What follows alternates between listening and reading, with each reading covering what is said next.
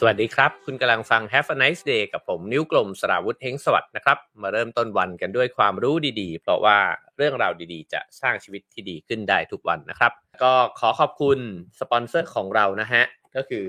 เจลอาบน้ำ e s e r a Extra Gentle Cleanser นะครับ เป็น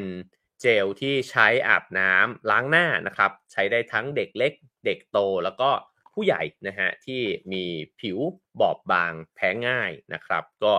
เป็นเจลอาบน้ำที่อ่อนโยนต่อผิวนะครับ เพราะว่าช่วยปรับค่า pH กดด่างเนี่ยของผิวหน้านะฮะช่วยให้ผิวแข็งแรง เติมความชุ่มชื้นนะครับให้กับผิวหนังนะฮะแล้วก็หลังอาบน้ำก็จะรู้สึกได้ถึงความสะอาดสดชื่น แล้วก็ชุ่มชื้นที่ผิวเนี่ยมากขึ้นนะครับ สามารถซื้อได้ที่ ร้านขายยาใกล้บ้านคุณนะครับ ก็ขอขอบคุณ i s r a Extra Gentle Cleanser นะครับ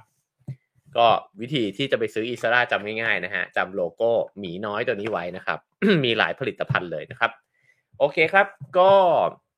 สัปดาห์ที่แล้วผมหยิบเอาหนังสือเล่มนี้นะฮะมาชวนคุยไป 2 ตอนนะครับ ก็คือมนุษย์พันผสมหรือว่า The Next Generation นะฮะของโทนี่ไรอันนะครับ แล้วก็แปลโดยดรวิภาวี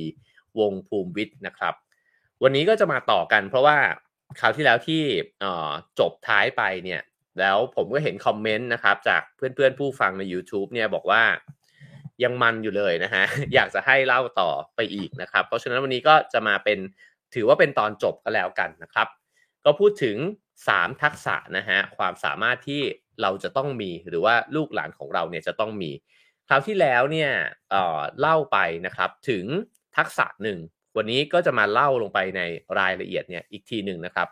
ทักษะแรกนะครับนั่นก็คือความสามารถในการปรับตัวได้อย่างคล่องแคล่วว่องไวนะฮะเพราะว่าโลกมันเปลี่ยนแปลงเร็วนะครับ แล้วก็ข้อมูลข่าวสารเนี่ยมันท่วมท้นมากมายเหลือเกินนะครับ เพราะฉะนั้นการที่จะรับมือกับไอ้ความเปลี่ยนแปลงเหล่านี้เนี่ยมันก็เลยจำเป็นที่จะต้องให้ตัวเราเองนะครับ หรือว่าเด็กๆเนี่ยเขาเข้าใจว่ามันมีกระบวนการเนี่ยในการเปลี่ยนแปลง ในชีวิตของเราเนี่ยยังไงบ้างนะครับคราวที่แล้วเนี่ยผมพูดไปถึง 4 ขั้นตอนในการที่จะเผชิญหน้ากับความเปลี่ยนแปลงของมนุษย์เรานะครับ แล้วก็มันจะมีอะไรเกิดขึ้นบ้างนะครับ ในจิตใจในความคิดของเราเนี่ยในหนังสือเล่มนี้เขาก็อธิบายนะครับ ว่าเวลาที่เราเผชิญหน้ากับความเปลี่ยนแปลงเนี่ยแน่นอนหลายความเปลี่ยนแปลงเราไม่ชอบนะฮะมันก็จะเกิดท่าทีเนี่ยสขั้นตอนด้วยกัน อันที่1เนี่ยก็คือเริ่มจากการปฏิเสธไม่ยอมรับการเปลี่ยนแปลงนั้นนะฮะ สก็คือเกิดการต่อต้านอย่างรุนแรงนะครับ อันที่ 3 ก็คือเริ่มที่จะทำใจยอมรับการเปลี่ยนแปลงนั้นได้นะครับ แล้วสุดท้ายเนี่ยก็จะเข้าไปมีส่วนร่วมในการเปลี่ยนแปลงนั้นเนี่ยในที่สุดนะครับ จากที่เคยได้เล่าไปแล้วก็จะขอเล่าแบบกระชับอีกทีหนึ่งนะฮะตอนนั้นเนี่ยยกตัวอย่างนะครับว่าถ้ามีเด็กผู้ชายคนหนึ่งเนี่ยเขาออกไปพูดหน้าชั้น แล้ววันนั้นเขาทาได้ไม่ดีเลยนะครับเขาก็จะไม่ยอมรับว่าเขาเนี่ยมีส่วนที่ ทำให้คะแนนของตัวเองเนี่ยมันน้อยนะฮะก็จะปฏิเสธว่าโทษไปที่คนอื่นนะฮะว่าเอ๊ะเขาทำตรงไหนผิดทำไมครูให้คะแนนน้อย หรือว่าเพื่อนๆเนี่ยอาจจะมีเวลาเตรียมตัวมากกว่าหรือเปล่า หรือเวลาแค่นี้เขาจะไปเตรียมตัวพูดได้ดีได้ยังไงนะฮะอยากให้ลองทาบกับชีวิตของตัวเองดูนะครับว่าเวลาที่มันมีการเปลี่ยนแปลงเกิดขึ้นเนี่ยเราเนี่ยมีขั้นตอนแบบนี้อยู่ด้วยหรือเปล่า ไม่ว่าจะเป็นการเปลี่ยนที่ทำงานนะฮะการเปลี่ยนหัวหน้ากระทั่งการเปลี่ยนชั้นการทำงาน การเปลี่ยนวิธีการทำงาน การเปลี่ยนออฟฟิศนะฮะหรือความเปลี่ยนแปลงที่เกิดขึ้นในชีวิตส่วนตัวก็แล้วแต่นะครับ ไม่ว่าจะเป็นการสูญเสียคนที่รักไปนะฮะอกหักนะครับ สอบตก หรืออะไรก็แล้วแต่นะฮะผมเชื่อว่ามันจะมีขั้นตอนแบบนี้ก็คือการปฏิเสธ แล้วก็ไม่ยอมรับมันนะฮะแล้วก็มักจะมองไปข้างนอกว่า เอ๊ะมันมีเหตุอะไรบ้างนะ ที่ทำให้เราเนี่ยตกอยู่ในสถานการณ์ที่เราไม่อยากจะได้ไม่พึงพอใจนะฮะถ้าจากนั้นไปเนี่ยก็แล้วแต่บางคนก็ใช้เวลารวดเร็วนะฮะบางคนก็นานกว่านั้นนะครับ ก็จะค่อยๆยอมรับมากขึ้นนะฮะอย่างเด็กผู้ชายคนนี้ก็อาจจะเริ่มมองเห็นละว่า เออว่ะเฮ้ยฉันพูดหน้าชั้นเรียนได้แย่จริง ๆ ว่ะ พอเริ่มยอมรับเนี่ยแหละนะฮะมันถึงจะปรับเปลี่ยนได้นะครับ แล้วก็ค่อยๆที่จะออกไปหาวิธีการนะครับว่า เอ แล้วฉันเนี่ยจะเปลี่ยนแปลงตัวเองได้อย่างไรบ้าง และในที่สุดเนี่ยก็เข้าไปมีส่วนร่วมในการเปลี่ยนแปลงนั้น โดยที่ตัวเองเนี่ยก็มีบทบาทด้วยนะฮะที่จะไปขับเคลื่อนในสิ่งที่ไม่ว่าเราจะชอบหรือไม่ชอบก็แล้วแต่นะฮะผมว่า 4 ขั้นตอนนี้สำหรับตัวผมเองเนี่ยตอนที่อ่านมันเป็นประโยชน์มากนะครับเพราะว่ามันเหมือนกระจกที่เอาไว้ส่องตัวเอง ให้เห็นว่ากระบวนการนี้เกิดขึ้นตลอดชีวิตนะครับหนังสือเล่มนี้พยายามที่จะบอกว่าให้เราเนี่ย สกิดเตือนตัวเองนะครับ แล้วก็สกิดเตือนลูกหลานยิ่งฝึกเขาได้ตั้งแต่เด็กๆเนี่ยให้เขาเห็นนะฮะว่ามันจะเกิด 4 ขั้นตอนนี้เกิดขึ้นตลอดเวลา เพราะฉะนั้นเนี่ยในตอนแรกถ้าเกิดว่ามันเกิดการเปลี่ยนแปลงขึ้นในโลกใบนี้ ในชีวิตในสถานการณ์บางอย่างนะฮะแล้วมันเกิดช่วงเวลาของการต่อต้านปฏิเสธเนี่ยก็ไม่ต้องไปตกกระจายเพราะว่าเราทุกคนล้วนแล้วแต่เป็นแบบนี้ด้วยกันทั้งสิ้นนะฮะ แต่เมื่อเห็นมันแล้วเนี่ยก็ควรเหมือนกันที่จะส่องกระจกมองโดยละเอียดนะฮะว่า เอ๊แล้วเราจะทนอยู่กับไอการต่อต้านเนี่ยหรือการไม่ยอมรับความจริงเนี่ยไปอีกนานแค่ไหน เพราะมันไม่ค่อยเกิดประโยชน์นะครับ แล้วถ้าเห็นปุ๊บเนี่ยมันก็น่าจะนำไปสู่ขั้นตอนถัดไปได้ละ ว่าแล้วเราจะหันกลับมามองตัวเองได้แล้วหรือยังนะฮะว่าเราจะมีบทบาทในการเปลี่ยนแปลงนั้นเนี่ยได้ยังไงบ้าง ผมเชื่อว่าไอ้สี่สเต็ปเนี้ยถ้ามันฝังอยู่ในใจเรานะฮะหรือว่าแปะไว้ ที่โต๊ะทำงานก็แล้วแต่เนี่ยนะฮะมันจะทำให้เราเราข้ามขั้นตอนนะฮะไปสู่ขั้นตอนที่มันเป็นประโยชน์กับชีวิตเนี่ยได้ดีมากขึ้นนะฮะซึ่งไม่ได้หมายความว่าคนเราไม่ควรจะมีขั้นตอนของการปฏิเสธนะครับ เพราะว่าผมว่าไม่มีใครสามารถรับมือกับความเปลี่ยนแปลงฉับพลันได้ โดยที่แบบอะมาเลยมางั้นเดี๋ยวเปลี่ยนไปด้วยกันแบบนั้นนะฮะก็อาจจะหาได้ยากอยู่นะครับ ซึ่งสิ่งเหล่านี้เนี่ยเขาบอกว่าถ้าเกิดมันเห็นชัดและฝึกฝนมากขึ้นเรื่อยๆนะครับความเปลี่ยนแปลงที่เกิดขึ้นในตัวเราก็คือ เราจะมีจิตวิญญาณของความเป็นนักสู้เนี่ยมากขึ้นนะฮะนักสู้เนี่ยก็คือคนที่ไม่ย่อท้อนะฮะแล้วก็อดทนทำสิ่งใดสิ่งหนึ่งเนี่ยต่อเนื่องได้เป็นระยะเวลานาน นั่นหมายความว่าคุณจะต้องปรับเปลี่ยนกับโจทย์เนี่ยที่มันพุ่งเข้ามาใหม่เนี่ยอยู่ตลอดเวลา การที่เวลาเรามีความตั้งใจอะไรบางอย่างใช่ไหมฮะมันไม่สามารถสำเร็จได้เนี่ยภายในเวลารวดเร็วอยู่แล้วนะครับตอนแรก ๆทำไปอาจจะดี ทำไปอ้าวเฮ้ยวิ่งชนกำแพงแล้วว่ะเจออุปสรรคอันนี้เจอความยากอันนี้ความสามารถอาจจะยังไม่ถึง ไปเจอลูกค้าที่ยาก ไปเจอเจ้านายที่ยากนะฮะมันมีอะไรมากมายก่ายกองเนี่ยเต็มไปหมด แต่ถ้าเกิดว่าเราเป็นคนที่ไม่มีสัญชาตญาณความเป็นนักสู้เนี่ยเจอกำแพงแรกก็จบแล้วนะฮะแล้วก็ถอยหลังแล้ว ทีนี้มันเป็นมันจึงเป็นเรื่องเดียวกัน การที่เห็นว่าความเปลี่ยนแปลงเป็นเรื่องธรรมดา การที่เห็นธรรมชาติของการไม่ยอมรับความเปลี่ยนแปลงของตัวเองเนี่ย ชัดเจนนะครับเป็นเรื่องเดียวกันกับการปรับตัวเองเป็นนะฮะเพราะฉะนั้นเมื่อเห็นละว่ายังไงก็วิ่งชนกำแพงแน่นะครับก็จะปรับตัวยอมรับกับกำแพงเนี่ยได้มากขึ้น แล้วยิ่งเห็นแพทเทิร์นเนี้ยบ่อยมากขึ้นเท่าไหร่เนี่ยนะฮะเราก็จะกลายเป็นคนที่สามารถที่จะรับมือกับกำแพงเนี่ยที่มันพุ่งเข้ามาใส่ตัวเราเนี่ยได้มากขึ้นนะครับ ซึ่งในโลกอนาคตเนี่ยมันยิ่งจะมีกำแพงแบบนี้ผุดปรากฏขึ้นเนี่ยบ่อยมากขึ้นเรื่อยๆนะฮะเพราะว่า โลกมันไม่นิ่ง มันไม่ได้อ่ามันจะเป็นอย่างเงี้ยไปอีกสิปีมันเป็นแบบนั้นไม่ได้แล้วนะฮะแต่ว่าปีหน้าก็อาจจะเจอธุรกิจใหม่ ๆ เจอคู่แข่งใหม่ ๆ เจอเทคโนโลยีใหม่ๆนะฮะที่เราเองก็จะต้องตกกระจายว่าอ้าวเฮ้ยยังไงต่อดีวะนะครับ ซึ่งสิ่งเหล่านี้เนี่ยแหละ จึงทำให้ทักษะนี้เนี่ยมันจำเป็นนะครับเขาก็บอกว่าไอ้เจ้าความสามารถเนี่ยในการทนทำนะฮะสิ่งใดสิ่งหนึ่งเป็นระยะเวลายาวนานเนี่ยหรือบางคนเนี่ยก็บอกว่า ยุคสมัยใหม่เนี่ยมันจะเป็นจะต้องมีคอมมิชเมนต์นะฮะว่าเวลาปักหลักอะไรลงไปแล้วเนี่ยฉันจะทำมันให้เสร็จให้จงได้เนี่ยหาได้ยากมากในในยุคสมัยนี้นะฮะแล้วก็คนรุ่นใหม่ ๆ ไม่ไม่ต้องรุ่นใหม่อะคือรุ่นเก่าอย่างผมด้วยเนี่ยนะฮะก็อาจจะทนทำกับอะไรบางอย่างที่มันเจออุปสรรคหนักหนามากๆเนี่ยมากๆไม่ได้อะแล้วก็แบบวางมือกันเร็วนะครับ เพราะฉะนั้นคนที่มีคอมมิชเมนต์คนที่มีจิตวิญญาณความเป็นนักสู้เนี่ยก็จะเป็นคนที่ได้รับ ได้เปรียบนะฮะแล้วก็ได้รับความสนใจนะครับ ซึ่งข้อมูลในนี้เนี่ยก็บอกว่าเด็กหลายคนในยุคปัจจุบันเนี่ยขาดความมุ่งมั่นตั้งใจในการที่จะแก้ปัญหาในชีวิตนะครับ แล้วก็ลุกหนีไปเนี่ยก่อนนะฮะมีคำอธิบายนะครับจากบทความใน Huffington Post นะฮะบอกว่าสาเหตุที่ทำให้เด็กยุคใหม่เนี่ยไม่มีความอดทน แล้วก็ไม่มีความนักเป็นนักสู้เนี่ยมีอยู่ 4 ประการด้วยกันนะฮะหนึ่งก็คือ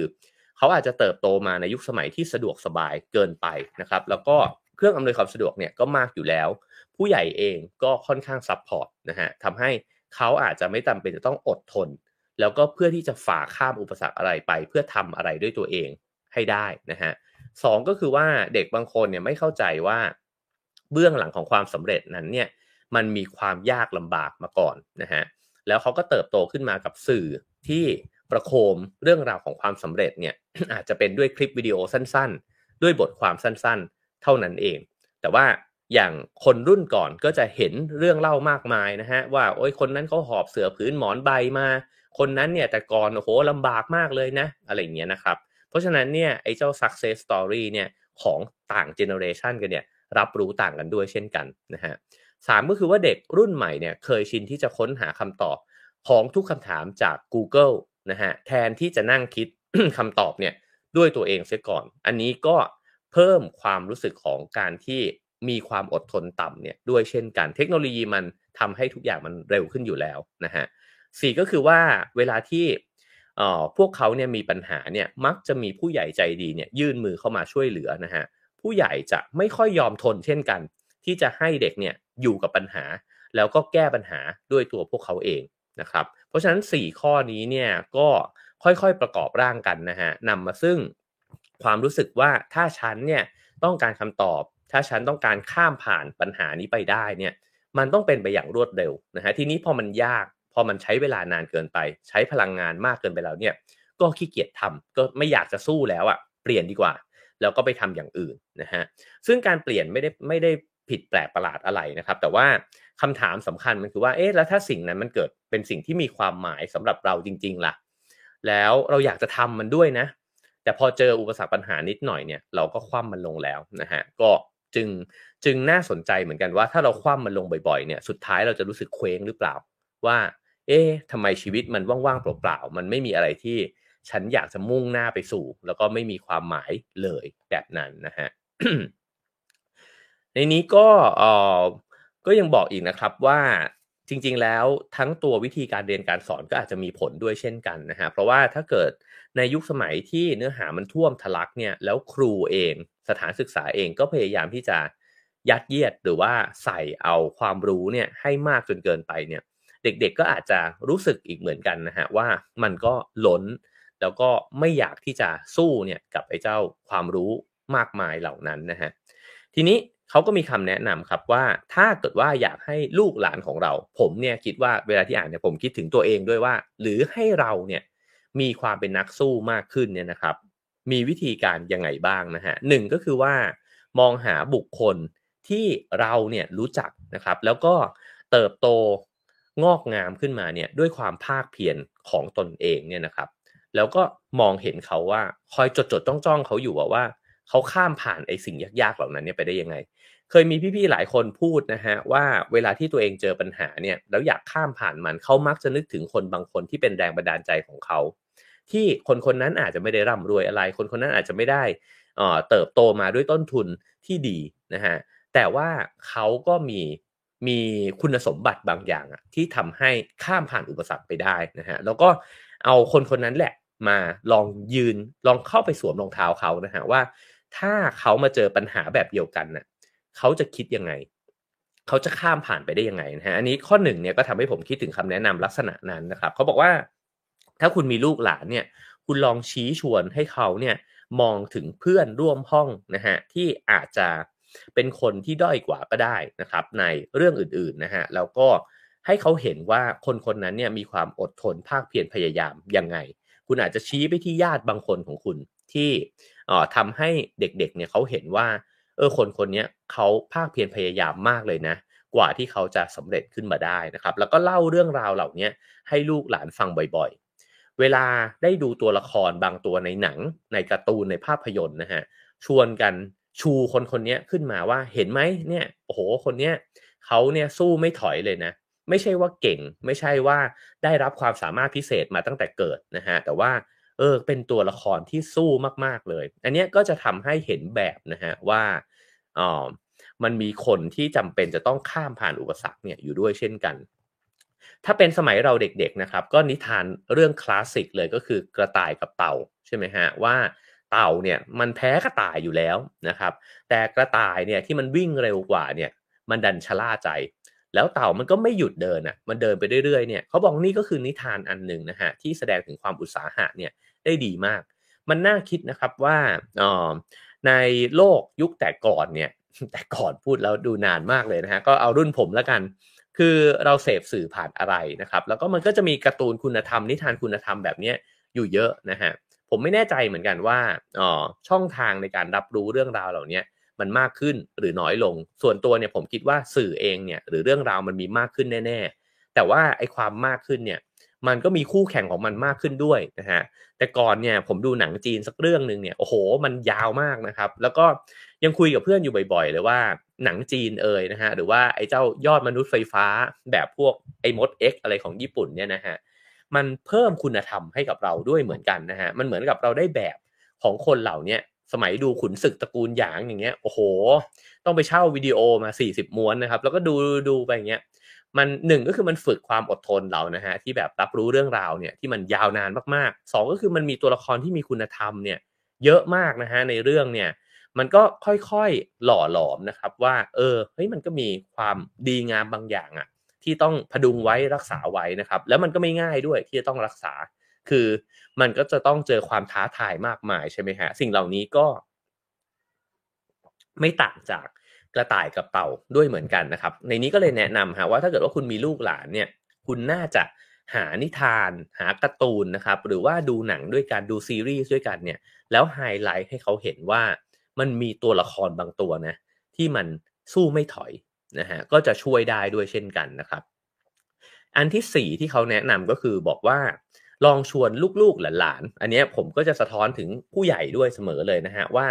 ให้ลองจดเป้าหมายลงบนกระดาษ แล้วก็ลองเขียนไว้เลยว่า หนูจะทำจุดๆเนี่ยให้สำเร็จนะฮะเช่น หนูจะวิ่ง 2 กิโลให้สำเร็จให้ได้ แล้วสิ่งเหล่านี้เวลาที่เด็กๆเขาตั้งใจไว้ แล้วเขาทำสำเร็จขึ้นมาจริงๆเนี่ยเขาจะมีความภาคภูมิใจในตัวเอง ผมว่านี่ก็เป็นวิธีการหนึ่งก็คือฝึกให้ เด็กๆเนี่ยมีเป้าหมายของตัวเองนะฮะกำหนดตัวเองขึ้นมาก็ได้ จะอ่านการ์ตูนให้จบ 5 เล่มในสัปดาห์นี้ ก็เป็นเป้าหมายที่สนุกสนุกของเขาเนี่ยก็ได้นะครับ ส่วนตัวผู้ใหญ่เองก็กำหนดของตัวเองขึ้นมากันนะฮะแล้วก็พอทำได้เนี่ยพอมันกำหนดบ่อยๆเนี่ยอ๋อมันก็จะเห็นนะครับว่า เออว่ะมันก็จะมีช่วงเวลาที่มันยากของมันเนี่ยแบบอ๋อขี้เกียจแล้วไม่อยากก้าวข้ามผ่านไปเลยนะฮะแล้วก็พอมันทำได้มันก็จะค่อยๆ ฝึกนิสัยสู้ไม่ถอยแบบเนี้ย ขึ้นมานะฮะอีกอันนึงที่น่าสนใจนะครับเขาบอกว่าผู้ใหญ่เนี่ยสามารถที่จะหาคำอุปมานะครับ หรือจริงๆ จะดูสารคดีชีวิตสัตว์สัตว์โลกเนี่ยหรือพาออกไปเจอธรรมชาติจริงก็ได้เช่นกันนะฮะแล้วให้เห็นตัวอย่างจากชีวิตอื่นนะฮะว่ามันก็มีสัตว์บางชนิดนะ ที่จะต้องเอาตัวรอดเนี่ยในแต่ละวัน นะครับหรือมันจะต้องต่อสู้กับอะไรบ้าง พืชบางชนิดเนี่ยมันต้องต่อสู้ในสภาพแวดล้อมเนี่ยแบบไหน มันวิวัฒนาการตัวเองเนี่ยไปเป็นแบบไหนนะฮะมันเปลี่ยนแปลงตัวเองเนี่ยยังไงเพื่อที่จะข้ามผ่านฤดูกาลไปให้ได้นะฮะสิ่งเหล่านี้เนี่ยนอกจากสนุกแล้วเนี่ยก็ยังทำให้เด็กเนี่ยได้ทดเข้าไปในใจด้วยนะฮะว่าเออว่ะชีวิตเนี่ยมันก็คือความเปลี่ยนแปลงนี่หว่า มันก็จำเป็นจะต้องข้ามผ่านอะไรบางอย่างไปนี่หว่านะฮะ ซึ่งผมก็ชอบคำแนะนำเหล่านี้นะฮะที่โทนี่ไรอันแนะนำนะครับ แล้วก็คิดว่าถ้าอ๋อคนที่เป็นพ่อเป็นแม่นะฮะก็คงจะสนุกนะครับกับการคิดกิจกรรมเหล่านี้นะครับ แล้วก็พยายามชวนลูกเนี่ยคุยถึงว่าแต่ละชีวิตแต่ละคนเนี่ยเขาอยู่รอดเนี่ยท่ามกลางความเปลี่ยนแปลงเหล่านั้นเนี่ยได้ยังไงบ้าง ในส่วนของผู้ใหญ่ผมก็คิดว่าตัวเราเองก็สามารถที่จะเรียนรู้ ผ่านสิ่งเหล่านี้ได้ด้วยเช่นกันนะครับ แล้วก็อีกอันหนึ่งซึ่งก็ตรงกับหนังสือเรื่อง mindset ก็คือว่าเวลาที่ลูกๆทำสำเร็จเนี่ยก็พยายามโฟกัสไปที่ส่วนที่เขาทุ่มเท ไม่ใช่ไปชมว่า โอ้ยหนูเก่งจังเลย โอ้ยหนูเนี่ยเกิดมาเพื่อทำสิ่งนี้เลยนะก็ก็ชมไปในเรื่องความพยายามเขาก็จะจดจำว่า เพราะฉะนั้นเนี่ยในท่ามกลางอุปสรรคปัญหาต่างๆ เนี่ยเขาข้ามผ่านมันมาได้ด้วยการสู้ไม่ถอยของเขานั่นเองนะครับ แล้วก็อีกอันหนึ่งสุดท้ายนะฮะแถมท้ายในบทนี้ก็คือ การที่คนคนหนึ่งเนี่ยจะข้ามผ่านปัญหาไปได้ด้วยดีเนี่ยนะฮะเขาจะมีความรู้สึกที่ดีเมื่อเขารู้สึกว่ามีคนสักคนหนึ่งในชีวิตเนี่ยพร้อมที่จะ support เขาเสมอนะฮะเพราะว่าเวลาที่ปล่อยเขาไปเดี่ยวๆเนี่ยบางทีมันก็มันก็ ว้าเหวเหมือนกันนะฮะว่าโอ๊ยไปเจอไปเจออะไรยากๆขึ้นมาแล้วเนี่ยฉันจะต้องเผชิญมันคนเดียวเลยหรือนะครับผมว่าตัวผู้ใหญ่เองก็เป็นแบบนั้นด้วยเหมือนกันนะฮะถ้ามีความรู้สึกว่าใครสักคนเนี่ยยังคอยดุนหลังเราอยู่นะฮะคอยที่จะรองรับเราอยู่เนี่ยก็พร้อมที่จะเผชิญหน้าต่อไปนะครับดื่มน้ำสักนิดหนึ่งนะครับ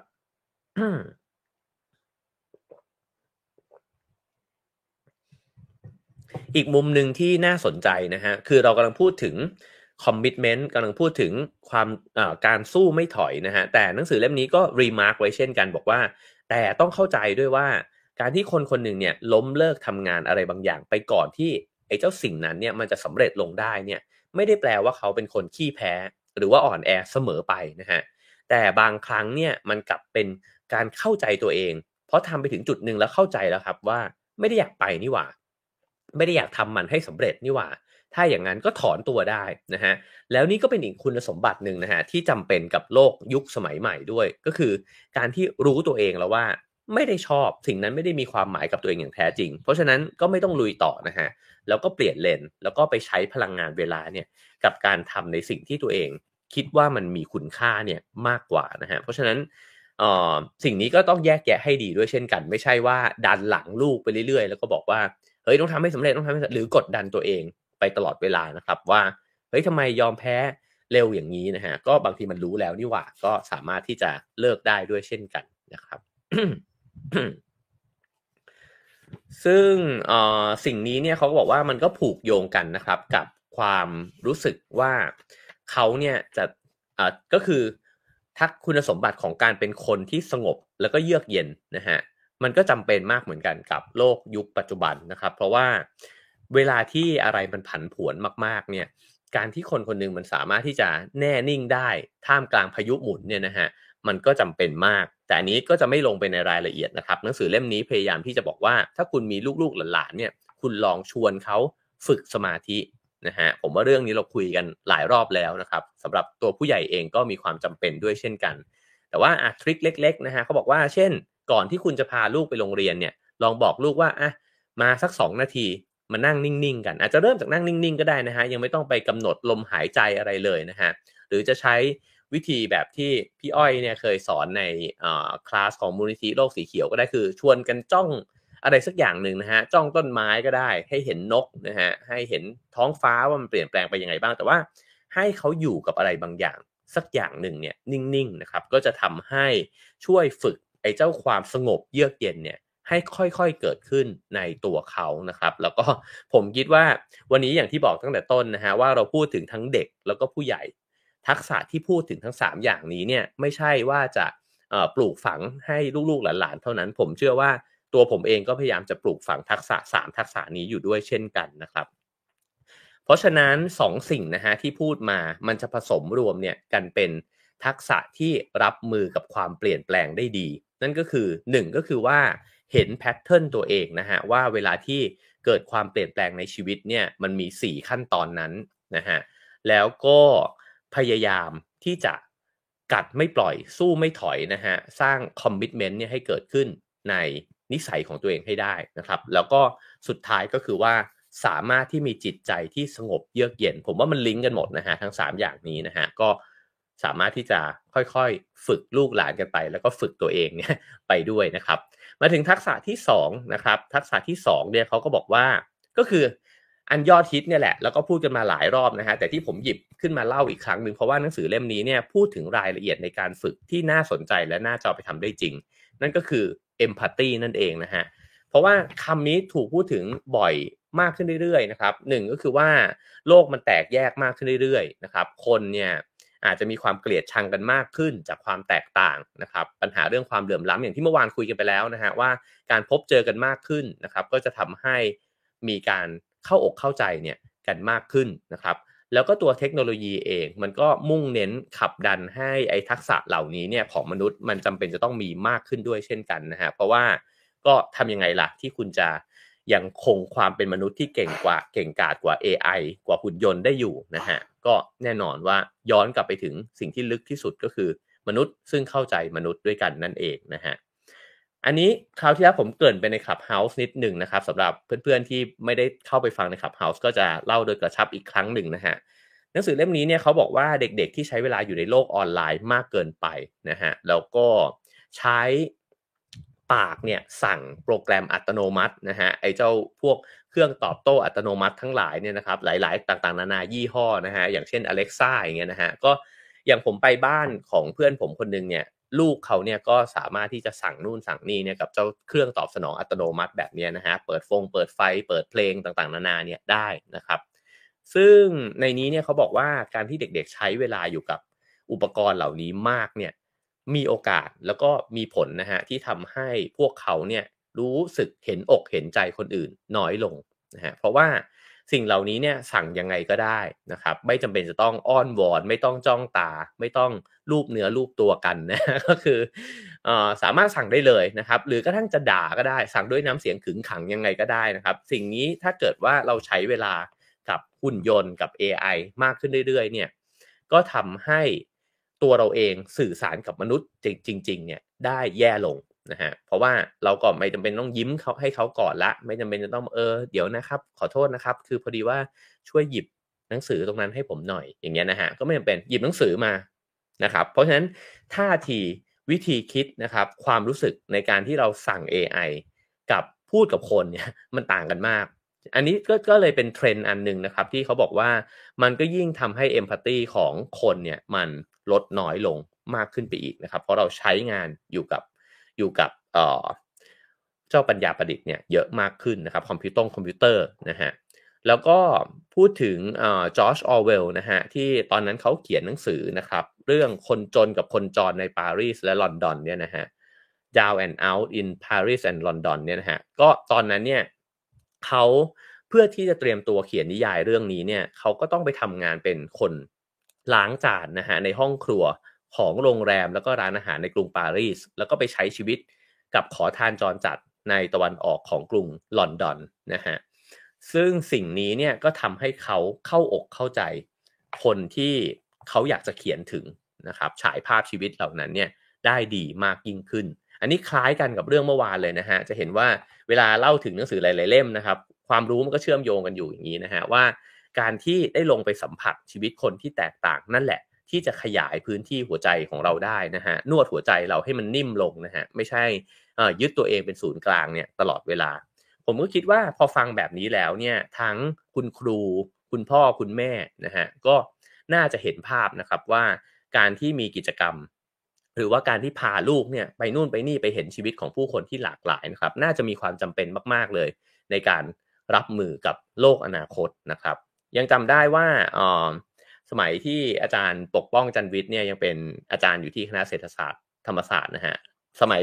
ได้เจอกันใหม่ๆอาจารย์จะเล่าให้ฟังว่าเขาจะชอบพานักศึกษาเนี่ยไปเที่ยวไม่ใช่เที่ยวแหละนะฮะไปทัศนศึกษาเนี่ยในโรงงานนะครับ แล้วก็ไปรับฟังปัญหาของแรงงานต่างๆนะครับ ว่าได้ค่าจ้างยังไงนะฮะมีความเป็นธรรมไหมในการใช้งานนะครับ ชีวิตความเป็นอยู่เนี่ยตื่นเช้ามาเข้าโรงงานกี่โมงนะฮะ ต้องนั่งทำอยู่ตรงนั้นเนี่ยกี่ชั่วโมงนะครับ กินอะไรกันบ้าง ได้ค่าจ้างเท่าไหร่ มีวันหยุดเท่าไหร่นะฮะนี่ก็คือวิธีการสอนจากชีวิตจริงนะครับ แล้วก็เวลาลงไปเห็นแววตา เห็นเหงื่อนะฮะเห็นชีวิตของเขาจริง ๆ เนี่ยมันผมว่ามันมันเป็นการสัมผัสรับรู้ด้วยหัวใจนะครับ มันจะไม่ใช่การอ่านตัวเลขอยู่ในห้องอะว่าตัวเลขแรงงานขั้นต่ำเท่านี้เท่านี้นะครับ ต้องมี เรื่องนู้นเรื่องนี้กฎหมายกำหนดว่าอย่างนั้นอย่างนี้เนี่ยมันแตกต่างกันเลย เพราะฉะนั้นอ๋อยิ่งในยุคสมัยที่มนุษย์เนี่ยเจอกันน้อยลง การจะต้องเจอคนที่แตกต่างจากเรายิ่งจำเป็นมากขึ้นเรื่อยๆนะครับและยิ่งแตกต่างในทุกมิติเลยนะฮะเพราะความแตกต่างมันก็ยิ่งหลากหลายมากขึ้นเรื่อยๆ อีกนะครับ ก็เคยได้ยินมาว่า โรงเรียนหลายโรงเรียนเนี่ยก็พาเด็กๆนะครับ ไปสัมผัสชีวิตที่แตกต่าง หลายแบบนะฮะหลายรูปแบบเลยนะครับ แต่ก็ก็อย่างที่เราเคยคุยกันไปในเรื่องของโรงเรียน เช่นกันว่า ก็ยังมีความแตกต่างเหลื่อมล้ำเนี่ยของโรงเรียนแล้วก็โอกาสของเด็กๆด้วยเช่นกันนะฮะทีนี้การฝึกเอาใจเขามาใส่ใจเราเนี่ยนะฮะจะทำได้ยังไงบ้างนะฮะก็ มีนักวิจัยนะฮะจากมหาวิทยาลัยฮาร์วาร์ดเนี่ยนะฮะบอกว่าวิธีที่ได้ผลดีมากเนี่ยก็คือการเปิดโอกาสให้ลูกเนี่ยได้แสดงความเห็นอกเห็นใจผู้อื่นเนี่ยบ่อยๆนะครับตัวอย่างเช่น เด็กอาจจะเห็นน้องสาวเนี่ยกำลังเศร้าเสียใจอยู่นะครับแล้วก็อ้าแขนกอดน้องเพื่อที่จะปลอบใจนะฮะนักวิจัยเนี่ยให้คำแนะนำว่าเด็กจะต้องเรียนรู้ที่จะทำสองอย่างต่อไปนี้นะฮะหนึ่งก็คือหัดตั้งใจฟังคนอื่นพูด อันนี้เป็นสิ่งที่เด็กๆจะต้องเรียนรู้นะครับ เพื่อที่จะได้รับรู้ว่าคนอื่นเขามีความรู้สึกอย่างไร และต้องการอะไรอยู่ อันนี้ก็สำคัญนะครับ เพราะว่าผมก็แอบสังเกตเห็นเหมือนกันจากลูกๆเพื่อนเนี่ยนะฮะว่าเด็กยุคใหม่นี้ก็เหมือนที่บทแรกพูดไปว่ามีความสุขสบายจริง ๆ แล้วก็พ่อแม่ support มากๆนะครับเพราะฉะนั้นเนี่ยเขาจะเป็นฝ่ายพูดซะมากกว่านะครับ แล้วก็โอกาสที่จะเห็นเขานั่งเฉยๆแล้วฟังใครสักคนพูดนานๆ ยากมากนะฮะยากมากๆเลย แล้วยิ่ง เอ่ออย่างที่บางคนแซวว่าเด็กยุคนี้สมาธิสั้นจะตายไปนะฮะแต่ก็มีคนเถียงนะครับ บอกว่าไม่จริงหรอกเด็กยุคไหนก็สมาธิสั้นกันทั้งนั้นแหละนะฮะอันนี้ก็แอบเห็นด้วยเหมือนกัน แต่ว่าเอ่อทำยังไงที่จะฝึกทักษะนะฮะในการที่เขาจะเป็นฝ่ายรับฟังบ้าง แทนที่จะเป็นฝ่ายเรียกร้องอย่างเดียวนะฮะเพราะไม่งั้นเนี่ยโลกก็จะหมุนรอบตัวเขานะฮะสองก็คือเมื่อฟังจบแล้วเนี่ยให้ฝึกเด็กเนี่ยให้รู้จักถอยออกมาห่างๆนะฮะเพื่อมองเห็นภาพรวมว่า เรื่องที่คนคนนั้นพูดให้ฟังเนี่ยแท้จริงแล้วกำลังเกิดอะไรขึ้นกันแน่ อันนี้ไม่ง่ายเลยนะฮะเพราะว่าอันนี้เป็นวิธีมองโลกแบบสุขุมมากขึ้นเยอะแล้วนะครับ แล้วผมว่า 2 ข้อนี้ผู้ใหญ่เองเนี่ยก็ต้องฝึกด้วยเหมือนกันนะฮะก็ไม่ใช่ง่ายนะฮะฟังคนอื่นจนกระทั่งรู้ว่าเขารู้สึกยังไงต้องการยังไง ฟังจบ ถอยออกมาเห็นภาพกว้างว่า แล้วอะไรที่มันลายล้อมรอบตัว คนคนนั้นอยู่บ้างนะฮะที่ทำให้เกิดสิ่งเหล่านั้นขึ้นนะครับเขาบอกสิ่งเหล่านี้เนี่ยคุณสามารถที่จะช่วยนะฮะที่จะชวน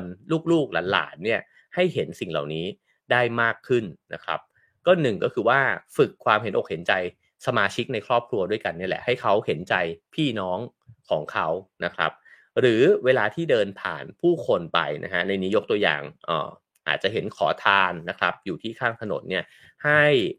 ออนอกจาก ชวนกันปฏิบัติต่อเขาเนี่ยด้วยดีแล้วเนี่ยพยายามที่จะชวนกันคิดนะครับว่าอะไรที่เป็นที่มาของการที่คนคนหนึ่งจะต้องมาเป็นขอทานในลักษณะนี้นะฮะนี่ก็เป็นแค่ตัวอย่างนะครับ แต่ว่าเชื่อว่าก็คงจะมีโอกาสอีกหลาย ๆ อย่างนะฮะที่จะชี้ชวนกันดูว่า เช่นสมมุติว่าเห็นคนคนนึงโดนรังแกนะฮะอาจจะถูกล้อถูกบูลลี่จากเพื่อนนะครับ ถ้าเป็นครูเป็นพ่อแม่แล้วมีโอกาสก็อาจจะชวนกันคิดก็ได้ว่า เออทำไมเขาถึง โดนบูลลี่แบบนั้นนะฮะก็ยังมีคนที่ด้อยโอกาสอีกหลาย ๆ หลาย ๆ ด้านนะครับ เมื่อวานพูดกันถึงเรื่องคนพิการแบบนี้นะฮะผมก็เชื่อว่าสิ่งเหล่านี้เนี่ยฝึกฝนมุมมองแล้วก็ทัศนคติแล้วก็จิตใจของเด็ก ๆ เนี่ยได้ตั้งแต่ในวัยเด็กเลย และยิ่งถ้าเกิดเขาทดสิ่งเหล่านี้ไว้ในใจเนี่ยเวลาที่เขาไปเห็นคนที่ด้อยโอกาสกว่าหรือว่าแตกต่างจากเขานะครับเขาก็จะมีฐานคิดเนี่ยที่แตกต่างไปจากการคิดออกจากตัวเองเท่านั้นแน่ ๆ นะฮะ ซึ่งในนี้ก็บอกว่าเด็กที่กล้าแสดงความเห็นอกเห็นใจผู้อื่นเนี่ยเป็นคนที่มีความมั่นใจในตัวเองสูงนะครับ แล้วก็เป็นคนที่จิตใจเข้มแข็ง เพราะว่านั่นเท่ากับว่าเขาแข็งแกร่งในตัวเองมากแล้ว เขาจึงเปิดตัวเองออกแล้วก็ไปแสดงความเห็นอกเห็นใจคนอื่นได้นะครับ ในนี้ก็แนะนำนะฮะบอกว่าขอให้สอนลูกๆหลานๆนะครับ ว่าอย่าไปเชื่อว่าคนดีจะถึงเส้นชัยเป็นคนสุดท้าย เพราะอันนี้เป็นความคิดเก่าๆแล้วนะฮะคือไม่ใช่ว่าออพอดีแล้วคุณจะแข่งกับใครไม่ได้อะแต่ควรจะสอนเด็กๆใหม่นะฮะว่าควรจะพยุงเนี่ยคนอื่นๆเนี่ยไปด้วยกันนะครับผมว่าผู้เขียนก็เขียนหนังสือด้วยทัศนคติที่ชัดเจนมากนะฮะคือก็คืออยากจะสร้างสังคมที่มันน่าอยู่มากขึ้นนะครับ เพราะเขาบอกว่าในชีวิตจริงเนี่ยมันจำเป็นจะต้องมองให้ยาวนะฮะแล้วคนที่นึกว่าตัวเองฉลาด แล้วก็เห็นแก่ตัวเนี่ยไปไปมาๆไม่ช่วยเหลือคนอื่นเลยเนี่ย มันกลับกลายเป็นว่าเขาอาจจะย่ำแย่ในชีวิตช่วงกลางช่วงปลายก็ได้นะครับ เพราะฉะนั้นฉายภาพให้ลูกๆเห็นด้วยว่าสิ่งเหล่านี้เนี่ยมันสำคัญนะฮะเวลาเล่าประวัติชีวิตคนก็ไม่ได้ไปสิ้นสุดอยู่ที่ว่าอยู่ๆก็ขยันปุ๊บๆแล้วก็เอาชนะคนอื่นขึ้นมา แล้วก็รวยได้เท่านั้น แต่ว่าให้เห็นว่าคนที่เป็นแบบนี้อาจจะล้มเหลวไปด้วยได้เช่นกันนะฮะทีนี้ ก็มีอันหนึ่งนะฮะที่น่าสนใจเขาบอกว่าจริง ๆ แล้วเนี่ยอ๋อทุกวันนี้เนี่ยมีคนที่ต้องต้องต้องรองรับไอ้เจ้าความเปลี่ยนแปลงความกดดันในโลกยุคปัจจุบันเนี่ยนะฮะอยู่เยอะมาก อย่างที่เราทราบกันว่าปัญหาเรื่องสุขภาพจิตก็เป็นปัญหาใหญ่นะครับเขาก็บอกว่าตัวคุณเองเนี่ยก็สามารถที่จะมีเอมพัตตีเนี่ยกับเพื่อนๆนะครับลายล้อมรอบตัวเนี่ยได้ด้วยเช่นกัน สิ่งนี้เนี่ยสามารถเรียนรู้นะฮะจาก AI ได้ เพราะว่ามี AI ตัวหนึ่งเนี่ยที่เป็นโปรแกรมเอาไว้ตรวจจับความซึมเศร้าของคน แล้วก็ถูกต้องแม่นยำถึง 70%นะฮะเขาใช้ AI ตัวนี้สแกนดูภาพ Instagram ของผู้คนนะฮะแล้วก็ บอกว่ามันแม่นยำกว่าจิตแพทย์ซะอีก เพราะจิตแพทย์เนี่ยยังวิเคราะห์อาการแล้วถูกต้องเนี่ยแค่ 42% AI ทำได้ 70%นะฮะ โดยที่รูปภาพที่โพสต์ลงไปใน Instagram เนี่ยมีอ่อถ้าเกิดว่าคนในช่วงเวลานั้นเขาเริ่มที่จะซึมเศร้าเนี่ยโทนภาพเนี่ยนะฮะจะออกไปในเฉดสีฟ้า และสีเทามากกว่าคนปกติ แสงที่ที่เลือกรูปที่จะโพสต์ลงไปเนี่ยมักจะเป็นแสงที่มืดกว่า นะครับจริงๆ อันนี้ผมแอบสังเกตเห็นออยู่ด้วยเหมือนกันนะครับว่าหลายคนที่กำลังอยู่ในสภาพซึมเศร้าเนี่ยก็โพสต์รูปภาพสีขาวดำนะครับในนี้ก็พูดต่อนะครับว่านอกจากนั้นเนี่ยไอ้บรรดาเทคโนโลยีใหม่ๆเนี่ยมันก็พยายามที่จะอ่านสีหน้าท่าทางของคนเรา แล้วก็มันก็ละเอียดขึ้นเรื่อยๆนะฮะตอนนี้มี AI ที่มันอ่านหน้าเราเนี่ยได้แบบ 3,000 แบบ เมื่อมัน จดจำใบหน้าของเราได้เนี่ยมันรู้นะฮะว่าเราเนี่ยกำลังคิดอะไรอยู่ แล้วมันก็สามารถรู้อัตราการเต้นของหัวใจของเราได้ด้วยนะครับ ซึ่งอีกหน่อยเนี่ย อันนี้ดูทั้งหน้าตื่นเต้นแล้วก็หน่าเศร้าใจนะฮะว่าเราอาจจะใช้อุปกรณ์เหล่านี้เนี่ยในการอ่านความรู้สึกของคนอื่นได้ด้วยนะครับ คือเข้าใจเขามากขึ้นว่าอ๋อเขากำลังอยู่ในสภาวะที่ไม่เป็นสุขนะเขากำลังแบบทุกข์ใจเขากำลังกังวลบางอย่างอยู่ ด้วยการที่ใช้เทคโนโลยีมาช่วยอ่านนะฮะผมฟังแล้วก็แอบเศร้านิดนึงว่าโอ้โหมนุษย์เรา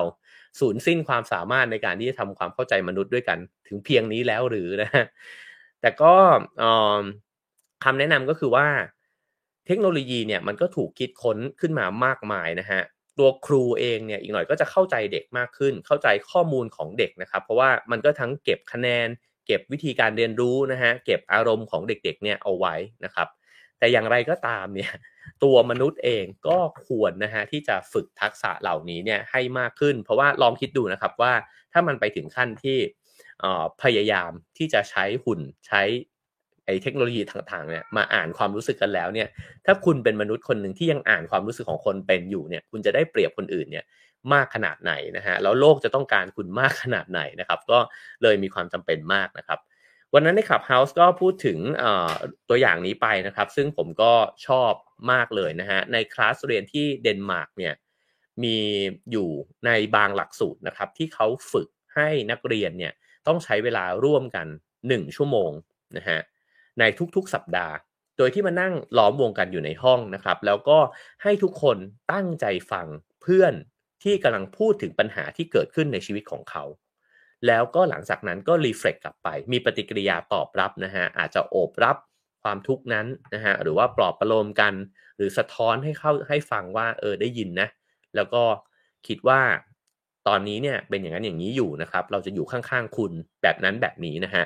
ทั้งหมดนี้ 1 ชั่วโมงเนี่ยเพื่อที่จะเสริมสร้างทักษะนี้แหละครับ ความเข้าอกเข้าใจกัน ความเห็นอกเห็นใจที่มนุษย์เนี่ยมีต่อกันนะฮะผมชอบ เจ้าคลาสเรียนนี้มากเลยนะฮะเพราะฉะนั้นเอ่อถ้าใครที่กำลังฟังอยู่แล้วเป็นคุณครูนะครับ เป็นอาจารย์แล้วสามารถสอดแทรกสิ่งนี้เข้าไปในระหว่างห้องเรียนได้นะครับ ก็ ผมว่าน่าจะเป็นบรรยากาศที่ดีในห้องเรียนเลยทีเดียวนะครับ เพราะว่าลองคิดถึงสภาพตอนที่ตัวเองเรียนเนี่ย มองไปก็เห็นแต่เพื่อนที่บางทีก็รู้สึกว่ามันเป็นคู่แข่งนะครับ ว่าโอ้ยไอ้นี่อ่านหนังสือเยอะแล้วเว้ย ไม่ได้แล้ววันนี้เตะบอลไม่ได้ต้องกลับไปอ่านหนังสือบ้างไอ้นี่คราวที่แล้วมันได้ที่สองปีนขึ้นมาชนะเราเป็นที่หนึ่งไปแล้วอะไรเงี้ยนะฮะซึ่งบรรยากาศแบบนี้มันทำให้เห็นแต่ด้านแข็งๆของเพื่อนนะครับ เห็นว่าเพื่อนเป็นคนที่วิ่งอยู่ในลู่ที่อยู่ข้างๆกันนะฮะแต่จริงๆเพื่อนเนี่ยมันก็มีชีวิตของมันนะฮะมันมีความสุขความทุกข์เนี่ยเหมือนเหมือนกับเราด้วยเหมือนกัน มันอาจจะทะเลาะกับคุณพ่อคุณแม่ของมันมา มันอาจจะช่วงนี้มันอาจจะอกหักอะไรต่างๆนานานะครับ ทำไมเราถึงจะไม่มีความจำเป็นที่จะรับรู้ความทุกข์ของคนที่อยู่ในสังคมอยู่ในชุมชนเดียวกันนะครับ ก็คิดว่าสิ่งเหล่านี้ก็บ่มเพาะได้ตั้งแต่ในในห้องเรียนเลยทีเดียวนะครับ ยังแอบคิดว่าในองค์กรในบริษัทเองเนี่ยอาจจะมีกิจกรรมแบบนี้ไม่ว่าจะโดยตั้งใจหรือไม่ตั้งใจนะฮะให้เกิดขึ้นก็อาจจะเป็นการเสริมสร้างเอมพัตตีเนี่ยให้เกิดขึ้นใน องค์กรได้ด้วยเช่นกันนะครับ เพราะฉะนั้น 2 ทักษะนะครับผ่านไปแล้วอันที่ 1 ก็คือ ปรับเปลี่ยนตัวเองได้อย่างรวดเร็วนะครับ รับมือความเปลี่ยนแปลงได้ดี 2 ก็คือ empathy นะฮะแล้วก็หลาย ๆคำแนะนำนะฮะที่จะสามารถนำไปฝึกกันได้นะครับ มาถึงทักษะสุดท้ายอันที่ 3 ก็คืออยอดฮิตอีกเช่นกันนะฮะ lifelong learning นะฮะ การรักที่จะเรียนรู้สิ่งใหม่เนี่ยไปตลอดชีวิต เพราะฉะนั้นถ้า 3 ทักษะนี้เนี่ยผมว่ามีการพูดวนเวียนเนี่ยอยู่ตลอดเวลานะครับ แต่ว่าถ้าเกิดว่าใคร เริ่มที่จะเอาไปฝึกได้จริง ๆ แล้วก็สร้างให้มันเกิดขึ้นในตัวเอง หรือในตัวลูกหลานนะครับ ก็จะทำให้เขาเนี่ยรับมือกับโลกอนาคตได้ดีมากขึ้นนะฮะในนี้ก็บอกว่าเด็กที่จะอยู่รอดนะฮะในโลกอนาคต คือคนที่มีนิสัยชอบใฝ่หาความรู้ รู้จักตั้งคำถามและหาคำตอบนะครับ แล้วก็ไม่ได้ทิ้งเนี่ยไอ้เจ้า ความรู้ที่ตัวเองต้องการอยากจะรู้เนี่ยไปง่ายๆนะฮะอันนึงที่เป็นตัวอย่างที่ผมว่าเรียบง่ายมากแล้วก็จริงมากๆนะฮะตัวผู้เขียนเองเนี่ยบอกว่าเขาเนี่ยเคยได้รับของขวัญ ตอนอายุ 7 ขวบนะฮะแล้วก็เป็นของขวัญที่ตื่นเต้นที่สุดเลยในชีวิตของเขา นั่นก็คือสมุดหนังสือปกแข็งเล่มใหญ่นะฮะที่ประกอบไปด้วยเรื่องราวของชีวิตสัตว์โลกเนี่ยที่น่าสนใจมากมายเต็มไปหมด แล้วพลิกมาแต่ละหน้าเขารู้สึกว่าเขาร้องว้าวแล้วก็ร้องโอ้โห ออกมาเนี่ยตลอดเวลาหูยทำไมมันสนุกงี้หูยผึ้งมันทำแบบนี้ได้ด้วยเหรอโอ้ช้างมันเป็นแบบนี้นี่เองอะไรแบบนี้นะฮะซึ่งเขาบอกว่ามันสนุกมากๆเลยอะ ผมก็คิดว่าเราทุกคนถ้าได้ฟังก็อาจจะนึกถึง moment แบบนี้นะฮะ moment ที่มันว้าวมากๆตอนเด็กๆนะครับอาจจะเกิดขึ้นจากการสัมผัสประสบการณ์จริง หรือเกิดขึ้นจากไอ้เจ้าอุปกรณ์การเรียนรู้บางอย่างเนี่ยที่มันสนุกมากๆ มันว้าวมากๆเนี่ยนะฮะเขาก็แนะนำว่าฉะนั้นเนี่ยทั้งผู้ปกครองทั้งครูนะฮะควรจะสร้างห้องเรียน หรือบรรยากาศการเรียนรู้ให้มันเต็มไปด้วยความรู้สึกว่าว้าวแบบนี้คือโห คิดดูนะฮะว่าในกิจกรรมไหนก็ตามนะฮะที่ได้ยินเสียงเด็ก ๆ แบบนี้เนี่ยเราจะรู้เลยว่าเด็กไม่หลับแน่ แล้วก็ไม่เบื่อนะฮะรู้สึกอยากเรียน อยากที่จะแบบโหรอคลาสเนี้ยถ้ามีคลาสเนี้ยฉันจะวิ่งเข้าไปเลยเพราะว่ามันสนุกมาก ผมว่ากระทั่งผู้ใหญ่เองเนี่ยเวลาเข้าไปฟังบรรยาย เข้าไปเรียนรู้อะไรก็แล้วแต่นะฮะถ้ามันแบบโว้ลออะไรเงี้ยนะก็จะรู้สึกเลยว่า โอ้นี่แหละคือสิ่งที่ฉันอยากจะเรียนรู้นะครับ บรรยากาศแบบนั้นมันกระตุ้นให้เกิดการเรียนรู้มันทำให้หัวมันเปิดนะฮะใจมันเปิด แล้วก็รู้สึกเลยว่าชีวิตมันยังสนุกมันยังตื่นเต้นเนี่ยอีกมากมายนะฮะก็เป็นโจทย์เหมือนกันที่เราจะทํำยังไงเนี่ยให้เกิดบรรยากาศแบบนั้นขึ้นมาได้นะครับซึ่งจริงความรู้ในโลกใบนี้มันมีอะไรที่ว้าวเนี่ยอยู่เต็มไปหมดนะครับเขาบอกว่ากระทั่งตัวเราเองก็สามารถสร้างสิ่งเหล่านี้ฝึกนิสัยแบบนี้ขึ้นมาได้นะครับ พูดถึงนักเขียนชาวแคนาดานะครับ นิวพาสริชาร์นะฮะ ซึ่งเขียนหนังสือเรื่องเรื่องอ่า one thousand awesome awesome things นะฮะ หรือว่าเรื่องสุดยอด 1,000 เรื่องเนี่ยนะฮะ ก็คือเขาเลือกที่จะบันทึกเรื่องราวที่เขาว้าวเนี่ยติดต่อกันในทุกวันนะครับ เช่น บางวันเขาฉลองวันเกิดให้กับสัตว์เลี้ยงของเขานะฮะ บางวันเขาเล่นเกมวิดีโอเกมเนี่ยได้คะแนนสูงสุด บางวันเขาขับรถผ่านต้นไม้2แนว ขวาซ้ายเนี่ยนะฮะที่โน้มกิ่งเข้ามาเป็นอุโมงค์ต้นไม้ แล้วก็ขับไปยาวๆเลยเนี่ยนะครับ ก็สิ่งเหล่านี้มันก็เหมือนกับฝึกสายตานะครับ ให้มองเห็นเรื่องที่มันอัศจรรย์ใจอะในชีวิตประจำวันนะครับ ผมว่าเรื่องเหล่านี้พอพอฝึกปุ๊บเนี่ยมันก็จะเห็นมากขึ้น อันนี้คล้ายๆ กับตอนที่เล่าเรื่องหนังสือที่เล่าถึงเรื่องชงชา everyday a good day นะฮะที่พอตัวผู้เขียนเองเนี่ยตอนแรก ๆ ก็อาจจะถ้าเป็นภาษา นักปฏิบัติภาวนาแต่บอกว่าจิตยังหยาบอยู่นะฮะก็เสียงต่างๆ กลิ่นต่างๆ มันไม่ได้ยินไม่ได้ไม่ได้ไม่ได้รับรู้กลิ่นนะฮะแต่พอประสาทสัมผัสมันละเอียดมากขึ้นเนี่ยมันกับเห็นมากขึ้นว่าโอ้เฮ้ยมันมีความเปลี่ยนแปลงนี้ โอ้เสียงฝนตกฤดูฝนกับฤดูฤดูเอ่อฤดูร้อนหรือว่าปลายฤดูฝนก่อนเข้าฤดูหนาวเนี่ยมันไม่เหมือนกันนะฮะกลิ่นเฮ้ยมันมีกลิ่นนี้อยู่ในห้องนี้ด้วยเหรอนะครับ หรือว่าเสียงของไอ้เจ้า ฐานที่มันแตกเนี่ยโอ้โห มันเพลาะเหลือเกิน แบบนั้นนะฮะก็เป็นความอัศจรรย์ใจ ซึ่งไอความรู้สึกอัศจรรย์ใจแบบนี้เนี่ยมันก็คือหนึ่งในฐานของการเรียนรู้นะครับ คนที่รู้สึกอัศจรรย์ใจได้บ่อยๆ เนี่ย มันก็จะเปิดรับการเรียนรู้เนี่ยได้มากขึ้น แต่ว่าผมเคยนั่งคุยนะฮะกับคนที่เป็นรุ่นตัวเองแล้วก็รุ่นพี่เนี่ย จะมีนะฮะบางคนที่บอกว่า อืม ก็เจอมาเยอะแล้วว่ะไม่รู้สึกตื่นเต้นอะไรแล้วนะฮะ บางคนอาจจะแชร์ว่า ซึ่งเป็นช่วงเวลาเท่านั้นแหละนะครับ บางคนบอกว่า เออ สัมภาษณ์คนมาเยอะมากแล้ว มันเจอแพทเทิร์นแล้วอะตอบมาก็เหมือนเหมือนเดิม ไม่อยากสัมภาษณ์ใครใหม่แล้วนะฮะ บางคนก็บอกว่าอ่านหนังสือมาเยอะมากแล้ว ไม่เห็นมีหนังสืออะไรที่สร้างความตื่นเต้นเนี่ย ให้กับตัวเองได้อีกเลย บางคนเคยชอบดูหนังมากๆเลยนะฮะ ตอนวัยรุ่นแล้วก็บอกว่า เดี๋ยวนี้ไม่ดูหนังละ เพราะมันก็เดิมๆนั่นแหละผมว่าสิ่งเหล่านี้มีโอกาสเกิดขึ้นกับชีวิตเราได้เสมอนะฮะก็คือความรู้สึกว่ามันก็ ซ้ำๆนี่หว่านะฮะก็น่าจะออกไปหาสิ่งที่มันว้าวให้กับตัวเราเองนะครับ เพราะว่าเท่ากับว่าเรายังคงนิสัยเนี่ยของการที่เป็นนักเรียนเนี่ยอยู่นะครับ เพราะฉะนั้นคำแนะนำแรกก็คือว่า หาสิ่งที่ทำให้ตัวเองรู้สึกโอ้โหนะฮะให้ได้เรื่อยๆ แล้วก็พาเด็กๆไปอยู่ในจุดที่เขาโอ้โหได้ด้วยเช่นกันนะฮะทีนี้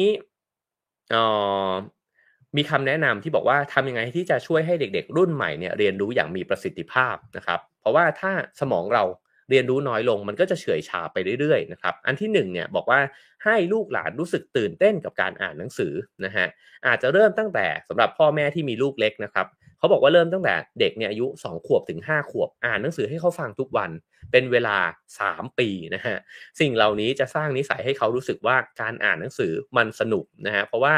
กว่าที่เขาจะไปถึงอายุ 5 ขวบเนี่ย คุณจะอ่านหนังสือให้เขาฟังเนี่ยประมาณ 1,000 เล่มไปแล้ว ซึ่งไม่ต้องหนักขนาดนี้ก็ได้นะฮะ อาจจะมีนิทานสัก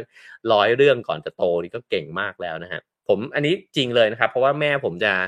พาไปซื้อนิทานสมัยเด็ก ๆ เนี่ย จะพาไปซื้อนิทานอยู่บ่อย ๆ เลยนะครับ แล้วก็ผมจะรู้สึกสนุกแล้วก็รู้สึกดีใจทุกครั้งเวลาที่แม่พาเข้าร้านหนังสือนิทานต่างๆนะฮะ อีกอันหนึ่งสองก็คือสนับสนุนให้ลูกหลานของท่านเนี่ยเรียนภาษาต่างประเทศที่ไม่ใช่ภาษาหลักของตัวเองอีกหนึ่งภาษานะฮะทั้งนี้แม้ว่าในอนาคตเนี่ยมันจะอาจจะมีวุ้นแปลภาษาแล้วก็ได้นะฮะแต่ว่าเขาบอกว่าการที่เด็กเรียนภาษาเพิ่มอีกหนึ่งภาษาเนี่ยจะทำให้สอบวิชาคณิตศาสตร์เนี่ยได้คะแนนที่ดีขึ้นด้วยนะฮะอันนี้อาจจะเป็นเรื่องของการใช้ตรรกกะอีกแบบหนึ่งนะฮะ วิธีที่ 3 ก็คือบอกว่าสนับสนุนให้ลูกหลานของท่านเรียนดนตรีนะครับ อันนี้ก็เหมือนกับพยายามที่จะใช้สมองเนี่ยหลาย ๆ ซีกนะฮะก่อนนะครับ แล้วก็โดยสรุปเนี่ยเด็ก ๆ จะเรียนรู้เรื่องหนึ่งได้ดีเนี่ยจะต้องมีรายละเอียดนะฮะประมาณนี้นะครับหนึ่งก็คือว่าต้องเข้าใจเรื่องนั้นเนี่ยอย่างลึกซึ้งมีความสามารถที่จะเอาไปต่อยอดได้นะฮะแล้วก็ควบคุมการเรียนรู้ด้วยตัวเองได้ สามารถที่จะเอามาเล่าต่อนะฮะได้อย่างเป็นเรื่องเป็นราว ว่าตัวเองเนี่ยกำลังเรียนรู้เรื่องอะไรอยู่ เพราะฉะนั้นลองไปเช็คลิสต์ดูก็ได้นะครับว่าเขาคิดต่อยอดไหม เขารู้เรื่องนั้นอย่างลึกซึ้งหรือเปล่านะฮะเขาเอามาเล่าให้เราฟังเนี่ยแล้วเออเรารู้เรื่องหรือเปล่านะครับเพราะว่าในโลกที่ข้อมูลข่าวสารมันแค่คลิกเข้าไปใน Google มันก็เจอแล้วเนี่ยคำว่ารู้เนี่ยมันเปลี่ยนความหมายไปแล้วนะฮะโทนี่ไรอันเนี่ยบอกว่า รู้แต่ก่อนมันคือรู้ข้อมูล รู้นะว่าตอนนั้นตอนนี้มันเกิดอะไร แต่รู้ตอนนี้มันจำเป็นจะต้องสร้างองค์ความรู้ใหม่ขึ้นมาจากสิ่งที่รู้นะฮะคือเอาข้อมูลข่าวสารเนี่ยมาวิเคราะห์มาปนมายำกันแล้วก็แบบอ๋อฉันจึงคิดสิ่งนี้ออกมานะครับ ก็เพราะฉะนั้นถ้ารู้เพียงแค่จำเนี่ยมันอาจจะไม่มีความจำเป็นอีกต่อไปแล้ว เพราะว่าคุณแค่คลิกเข้าไปในอินเทอร์เน็ตมันก็ตอบมาได้หมดแล้ว ตัวอย่างนะฮะเขาก็บอกว่าเช่น สมมุติว่าลูกคุณเนี่ยเรียนรู้ว่าไดโนเสาร์มันสูญพันธุ์ไปได้ยังไงนะฮะ มันอาจจะจบแค่นั้นแล้วก็ได้ แต่ว่าถ้าเราอยากจะชวนเขาเป็นนักเรียนรู้ เราน่าจะถามต่อว่า เออ แล้วเคยสงสัยไหมว่ามันเคยมีสัตว์อีกตั้งหลายชนิดในโลกเนี้ยแล้วมันหายไปแล้วอะมันหายไปได้ยังไงนะนะฮะก็เขาอาจจะถ้าเขาสนุกเขาก็อาจจะไปหาคำตอบมานะครับ เพราะฉะนั้นมันก็จะเริ่มเห็นแล้วว่าวิวธีแล้วก็นิสัยในการเรียนรู้เนี่ยมันต่อยอดออกไปจากจุดแรกนะฮะแล้วก็ไป สู่คำถามถัดๆไปเนี่ยได้อยู่เรื่อยๆนะฮะเพราะฉะนั้นการถามและตอบเนี่ยมันจึงสร้างความรู้ใหม่ แล้วก็การตั้งคำถามจึงสำคัญมากนะฮะการฝึกให้ลูกเป็นคนตั้งคำถามที่เก่งเนี่ยสำคัญมากๆ แล้วก็ตัวเราเองด้วยเช่นกันนะฮะเราจะฝึกตัวเองให้เป็นคนที่ตั้งคำถามที่ดีได้ยังไงนะฮะในนี้เนี่ยก็บอกว่าสำหรับคุณพ่อคุณแม่ที่อยากฝึกลูกนะฮะ อาจจะเริ่มจากให้ลูกเนี่ยเล่าในสิ่งที่เขาสนใจ เช่น เขาอาจจะเล่าเรื่องเกมก็ได้ เขาอาจจะสร้างอาณาจักรอยู่ใน Minecraft นะฮะ แล้วก็เล่าว่าเขาสร้างอะไรอยู่ อย่าไปชวนเขาคุยในเรื่องที่เราอะสนใจ เช่น ไหนดูซิเรียนดาราศาสตร์อะไรมาเล่าให้แม่ฟังซิ อย่างเงี้ยนะ ลูกอาจจะไม่ได้สนใจเรื่องนั้นอยู่นะฮะ แต่ว่าไหนลูกสนุกกับอะไรอยู่ เล่าให้แม่ฟังหน่อย สนุกกับเกมใช่ไหม สนุกกับการไปวิ่งเล่นกับเพื่อนๆ ใช่ไหมนะฮะ แล้วก็เล่าเลย เล่ามาว่า เล่ามาในรายละเอียดเลยนะครับเขาบอกว่าตัวเราเองเนี่ยสามารถที่จะโยนคำถามไปฮะแล้วเขาจะซึมซับคำถามแบบเรานะฮะเช่นหรอจริงหรอ แล้วรู้ได้ยังไงอะว่ามันเป็นแบบนั้นน่ะเขาก็จะอธิบายมาใช่ไหมฮะหรือ เออ แล้วทำไมหนูคิดอย่างนั้นนะอะไรที่ทำให้คิดแบบนั้นนะครับ ก็โยนคำถามแบบนี้ไปเรื่อยๆนะฮะแล้วเขาบอกว่าถ้าจะเป็นกิจกรรมที่ครบถ้วนสมบูรณ์และสนุกเลยเนี่ย พอฟังเรื่องลูกเสร็จ เราก็เล่าเรื่องของตัวเองเนี่ยให้ฟังบ้างนะครับ แล้วก็ให้ลูกลองถามคำถามกลับมาบ้าง แม่รู้ได้ไงอะแล้วแม่ไปเชื่อเขาได้ยังไง แบบนั้นนะฮะแล้วก็ต้องตั้งใจตอบด้วยนะครับ เด็กเขาก็จะรู้สึกว่า เออวะไอ้เจ้าคำถามเนี่ยมันเป็นเรื่องที่สนุกนะฮะแล้วก็ทำให้เขาล้วงเข้าไปถึงความรู้ที่มากไปกว่าผิวๆเนี่ยได้มากขึ้นนะฮะซึ่งแน่นอนว่าเด็กที่กล้าถามเนี่ยจะมีโอกาสเข้าใจโลกเนี่ยมากกว่าเด็กที่ไม่กล้าถามนะครับ ผมมีกระบวนการตั้งคำถามมาแนะนำนะฮะแล้วก็ อันนี้เป็นจากหนังสือเล่มนี้ ซึ่งผมคิดว่ามันเป็นกระบวนการเดียวกันเลยกับการเขียนหนังสือสักเล่มหนึ่งนะฮะซึ่งคิดว่าเป็นประโยชน์นะครับเขาบอกว่ามีเด็กอายุสิบขวบฮะเขาหาความรู้นะฮะว่ามนุษย์เราเนี่ยจะอาศัยอยู่บนโลกบนดาวอังคารเนี่ยได้ไหมนะฮะด้วยกระบวนการตั้งคำถามดังต่อไปนี้นะฮะหนึ่งก็คือถามว่าฉันอยากจะรู้เรื่องอะไรสองแล้วฉันจะรู้เรื่องเนี้ย ได้ยังไงบ้างนะฮะก็คือรู้อะแล้วอ๋อสองอะเอาใหม่ฮะหนึ่งฉันอยากรู้เรื่องอะไรสองแล้วตอนเนี้ยฉันรู้อะไรเกี่ยวกับเรื่องเนี้ยแล้วบ้างนะฮะนี่ก็เหมือนกับถ้าจะเขียนหนังสือขึ้นมาสักเล่ม แล้วเรารู้อะไรแล้วบ้างวะก็เอาแค่เท่าที่รู้ก่อนนะครับสามในตอนนี้คำถามของฉันเกี่ยวกับเรื่องนี้มีอะไรบ้าง อืม อันนี้น่าสนใจมากนะฮะว่าเออวะแล้วมันมีคำถามที่ยังอยู่ในใจเนี่ยอะไรอีกบ้างที่เรายังตอบไม่ได้นะครับ เพราะฉะนั้นเราจึงจะต้องไปสู่ขั้นตอนที่ 4 คือ แบ่งเป็นขั้นตอนต่างๆนะฮะเพื่อที่จะหาคำตอบเหล่านี้ ก็จะเริ่มไปหาข้อมูลแล้วใช่ไหมฮะว่าจะตอบคาถามเหล่านี้ได้ยังไง แล้วก็ 5 ก็อีกครั้งหนึ่งนะฮะฉันยังมีคำถามอะไรเกี่ยวกับเรื่องนี้อีกไหม หลังจากที่ฉันหาข้อมูลมาได้ระดับหนึ่งแล้วนะครับ เพื่อที่จะถ้ายังมีเหลืออีกก็ไปหาข้อมูลมาสมทบเข้าไปอีกนะฮะก็จะเริ่มเห็นแล้วว่ามันมีกองข้อมูล กองความรู้ที่เอาไว้สังเคราะห์นะฮะเพื่อที่จะเกิดเป็นความรู้ใหม่เนี่ยให้กับตัวเองจำนวนหนึ่งแล้วนะฮะแล้วก็นำไปสู่ขั้นตอนที่ 6 ก็คือว่าสุดท้ายแล้วฉันจะนำข้อมูลทั้งหมดนี้เนี่ยไปใช้ประโยชน์ได้อย่างไงบ้างนะครับสามารถที่จะใช้ 6 ขั้นตอนนี้เนี่ยในการแสวงหาความรู้ของตัวเองได้เลยนะฮะอยากรู้เรื่องอะไรนะฮะแล้วรู้อะไรกับมันแล้วบ้างล่ะ แล้วมีคำถามอะไรกับมันบ้างนะฮะแล้วก็จะไปหาคำตอบมาได้ยังไง พอหาคำตอบมาได้แล้ว สงสัยอะไรอีกนะฮะสงสัยอีก ก็หามาอีกนะฮะแล้วก็นำไปสู่ขั้นตอนสุดท้ายว่าอะรู้แล้วนี่ตอบได้ประมาณหนึ่งแล้วนี่ แล้วจะเอามันไปใช้ยังไงดีนะครับคราวนี้มาถึงส่วนท้ายๆนะครับของวันนี้แล้วนะครับเขาก็ฉายภาพโลกอนาคตให้เห็นนะฮะว่าอีกหน่อยเนี่ยบรรยากาศการเรียนรู้มันจะเปลี่ยนแปลงไปเยอะนะฮะในอนาคตเนี่ยน่าจะมีการสร้างโรงเรียนน้อยลง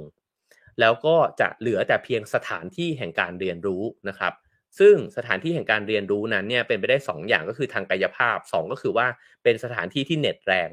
คืออินเทอร์เน็ตถึงเนี่ยคุณก็เรียนรู้ได้แล้วนะฮะแล้วคุณจะเรียนรู้ได้จากคนที่ผู้ทรงคุณวุฒิคนที่ฉลาดฉลาดเนี่ยจากทั่วสารทิศไม่ว่าจะในประเทศหรือต่างประเทศนะฮะครูในโลกอนาคตจะจับกลุ่มกันเป็นกลุ่มเล็กๆนะฮะแล้วก็เกิดการเรียนการสอนที่เป็นอิสระมากขึ้น การสอนเกิดขึ้นได้ทุกที่ไม่ว่าจะเป็นโรงเรียนบ้านของเด็กนะฮะที่ทำงานของพ่อแม่สวนสาธารณะพิพิธภัณฑ์ สถานที่ไหนก็ได้ที่สามารถสังสรรค์ร่วมกันได้นะฮะแล้วนอกจากนั้นก็ยังสนับสนุนการเรียนรู้ของเด็กเนี่ยผ่านออนไลน์ด้วย ซึ่งทุกวันนี้มันเกิดขึ้นแล้ว แต่ว่ามันอาจจะยังอยู่ในช่วงเขย่านะฮะผมว่าช่วงโควิดเนี่ยเรียนออนไลน์กันเยอะ แต่ว่า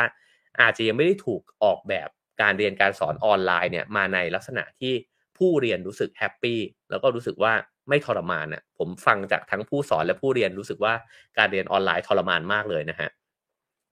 แล้วก็เออเขาก็บอกว่าการออกแบบเพื่อทำให้การศึกษาเนี่ยเป็นไปอย่างมีประสิทธิภาพสูงสุดนะฮะวิธีนี้จะทำให้การออกแบบบรรยากาศของสถานศึกษาเปลี่ยนไป ไม่ใช่มีไว้ควบคุม เพราะว่าโรงเรียนในแบบเก่าเนี่ยมันถูกออกแบบมาจากความคิดว่า ฉันจะควบคุมนักเรียนให้อยู่ในโรงเรียน ให้อยู่ในระเบียบนะฮะแล้วก็ทุกอย่างมันดูเป็นระเบียบไปหมดเลย ผมอ่านแล้วผมคิดเลยนะฮะว่าเออว่ะจริงว่ะทำไมเราถึงต้องกันเด็กหนีเรียนนะฮะโรงเรียนหลายโรงเรียนเนี่ยมีรั้วเหล็กแหลมๆเนี่ยเสียบอยู่นะครับ เพราะว่ากลัวเด็กปีนกำแพงไป มันก็น่าคิดนะฮะว่าเออโรงเรียนมันโหดร้ายขนาดนั้นเลยเหรอมันไม่สนุกขนาดนั้นเลยเหรอจนกระทั่งเด็กจะต้องกระโดดข้ามกำแพงหนีเรียนไปนะฮะเขาบอกสิ่งเหล่านี้ไม่มีอีกแล้วนะฮะในโลกอนาคต มันจะมีแต่บรรยากาศที่มีชีวิตชีวา น่าเรียนรู้เท่านั้นที่คุณจะดึงดูดให้เด็กเนี่ยเขาเข้าไปเรียนหรือว่าเขาอยู่ในที่แห่งนั้นได้ก็เหมือนกับที่เมื่อกี้บอกไปว่า มันจะต้องว้าวแล้วมันก็จะต้องสนุกเฮฮาเนี่ยอยู่อยู่ซะเป็นส่วนใหญ่นะครับ แน่นอนว่ามันก็จะต้องมีอาการมีความเคร่งเครียดอยู่ผสมอยู่ในนั้นด้วยนะฮะแล้วก็เด็กคนหนึ่งสามารถปรากฏตัวขึ้นนะฮะในสถานที่แห่งการเรียนรู้ได้หลายหลายที่ในเวลาวันเดียวกัน ราะว่ามันก็จะมี virtual learning environment เนี่ยเกิดขึ้นมากมายแต่ไปหมด เด็กคนนึงอาจจะไปโผล่กับครูที่อินเดียนะฮะอีกคนนึงอาจจะไปโผล่อยู่ที่อังกฤษนะหรือว่าอีกคนนึงอาจจะไปโผล่ที่เชียงใหม่ต่างๆ นานานะครับ เหล่านี้เนี่ยเกิดขึ้นได้แน่ๆนะฮะแล้วก็แน่นอนว่าวงเล็บว่าก็จะตามมาซึ่งปัญหาเรื่องความการเข้าถึงที่ไม่เท่าเทียมกันอีกด้วยนะฮะแล้วก็เด็กก็จะมีผู้ช่วยปัญญาประดิษฐ์อัจฉริยะเนี่ยของตัวเอง คอยติดตามการเรียนรู้ของเขานะฮะ พื่อที่จะให้รู้ว่าเขาเรียนยังไง เขาชอบอะไรนะฮะเขามีความรู้สึกเนี่ยกับครูคนนี้ยังไง เขาทำคะแนนอะไรได้ดีทำคะแนนอะไรไม่ได้ดี สิ่งเหล่านี้จะถูกนำมาประมวลในการวางแผนการเรียนรู้ต่อไปในปีหน้า หรือว่าในคอร์สหน้าต่อไปเนี่ยเรื่อยๆนะฮะแล้วก็เกิดกระบวนการแบบนี้เนี่ยเกิดขึ้นตลอดเวลาด้วยเช่นกันนะครับ แล้วก็เพราะฉะนั้นครูจำเป็นที่จะต้องเป็นคนที่ เป็นโค้ชที่เก่งนะฮะก็ทั้งให้กำลังใจให้คำปรึกษาในส่วนที่ AI มันทำไม่ได้นะฮะแล้วก็เอาข้อมูลทั้งหมดของเด็กเนี่ยมาวิเคราะห์เพื่อที่จะหาวิธีการสอนการเรียนรู้ใหม่เนี่ยให้กับเขาที่เหมาะกับเขามากขึ้น อีกหน่อยมันก็จะ personalize มากขึ้นด้วยใช่ไหมฮะ เด็กคนหนึ่งจะไม่จำเป็นจะต้องเข้าเรียนหลักสูตรในแบบเดียวกันกับเพื่อนอีก 600 คนร่วมรุ่นหรือพันคนร่วมรุ่นนะฮะ แต่ว่าเด็กแต่ละคนเนี่ยสามารถที่จะตัด ตัดต่อวิชาของตัวเองเนี่ยเรียงกันนะฮะ ในนี้เนี่ยพูดบอกว่าเหมือนคุณเรียง playlist ใน Spotify เหมือนคุณเอาเพลงมาเรียงกัน เอาหนังมาเรียงกันมาจัดให้มันอยู่ในแฟ้มของคุณเนี่ยที่มีแต่เรื่องที่คุณชอบเนี่ยการเรียนรู้ในโลกอนาคตมันน่าจะเป็นแบบนั้น ก็คือเรียงมาเลยครูที่โปรดทั้งนั้นเลย วิชาที่โปรดทั้งนั้นเลย แล้วเขาก็จะรู้สึกเหมือนกับเขาไปดูหนังที่ชอบอะฮะดูซีรีส์ที่ชอบดูการ์ตูนที่ชอบเนี่ยต่อเนื่องกันไปนะฮะ ถ้าเป็นแบบนั้นจริง ๆ เนี่ยการแข่งขันของการศึกษาน่าจะสนุกนะครับ ก็คุณครูต้องหาวิธีในการที่จะมาสอนให้เด็กติดนะฮะแล้วก็เทคโนโลยีต่างๆ จะต้องช่วยกันคิดกันมา ว่าทำยังไงให้เด็กสนุกกับการเรียนรู้ได้มากที่สุดแอนิเมชันต่างๆ เอามาใช้ไหมนะฮะสื่อการสอนต่างๆ ใหม่ๆเนี่ยจะเกิดขึ้นอีกมากมายเต็มไปหมดนะฮะเพราะฉะนั้นเเขาบอกว่าครูที่เก่งมากๆเนี่ยจะสามารถสอนใครก็ได้ในโลกใบนี้ แล้วก็จะถูกจับคู่กับเด็กนักเรียนที่เหมาะกับเขามากที่สุดด้วยนะฮะก็น่าตื่นเต้นนะครับ เพราะฉะนั้นในอันที่3นะครับไอ้เจ้าทักษะที่3เนี่ยก็คือการเรียนรู้เนี่ยไปตลอดชีวิต ผมว่าสิ่งหนึ่งที่เราสังเกตเห็นได้ก็คือว่ามันไม่ใช่ในมุมเด็กเท่านั้นนะฮะ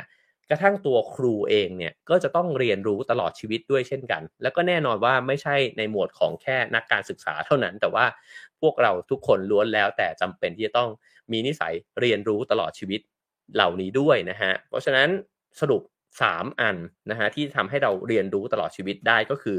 ชอบแสวงหาความรู้นะครับ แล้วก็ไม่ได้จดจำความรู้ แต่นำความรู้ที่แตกต่างหลากหลายเนี่ยมาวิเคราะห์ให้เกิดเป็นความรู้ใหม่ขึ้นมาด้วยตัวเองนะฮะสองก็คือชอบตั้งคำถามนะครับ มีคำถามที่ดีอยู่เสมอในชีวิต รู้สึกว้าวได้เสมอๆ จากคำถามที่ดีจากดวงตาที่สอดส่องไปเห็น เรื่องที่มันน่าสนใจ ไม่รู้จบในโลกใบนี้นะครับสามก็คือรู้จักหาคำตอบด้วยครับ กระบวนการหาคำตอบที่มันถูกต้องที่มันน่าสนใจนะครับ แล้วก็ที่มันหลากหลายมากพอ ก็จะนำมาซึ่งการเรียนรู้ที่เปิดกว้างมากขึ้นไปอีกเรื่อยๆนะครับ เพราะฉะนั้น 3 ทักษะที่นำมาฝากกันในวันนี้นะครับหก็คือการปรับตัวต่อการเปลี่ยนแปลงที่รวดเร็วว่องไวนะฮะสก็คืออสองคืออะไรเอ่ย นี่ครับ อันอันที่สี่นี่แน่นอนคือต้องฝึกความจำนะฮะ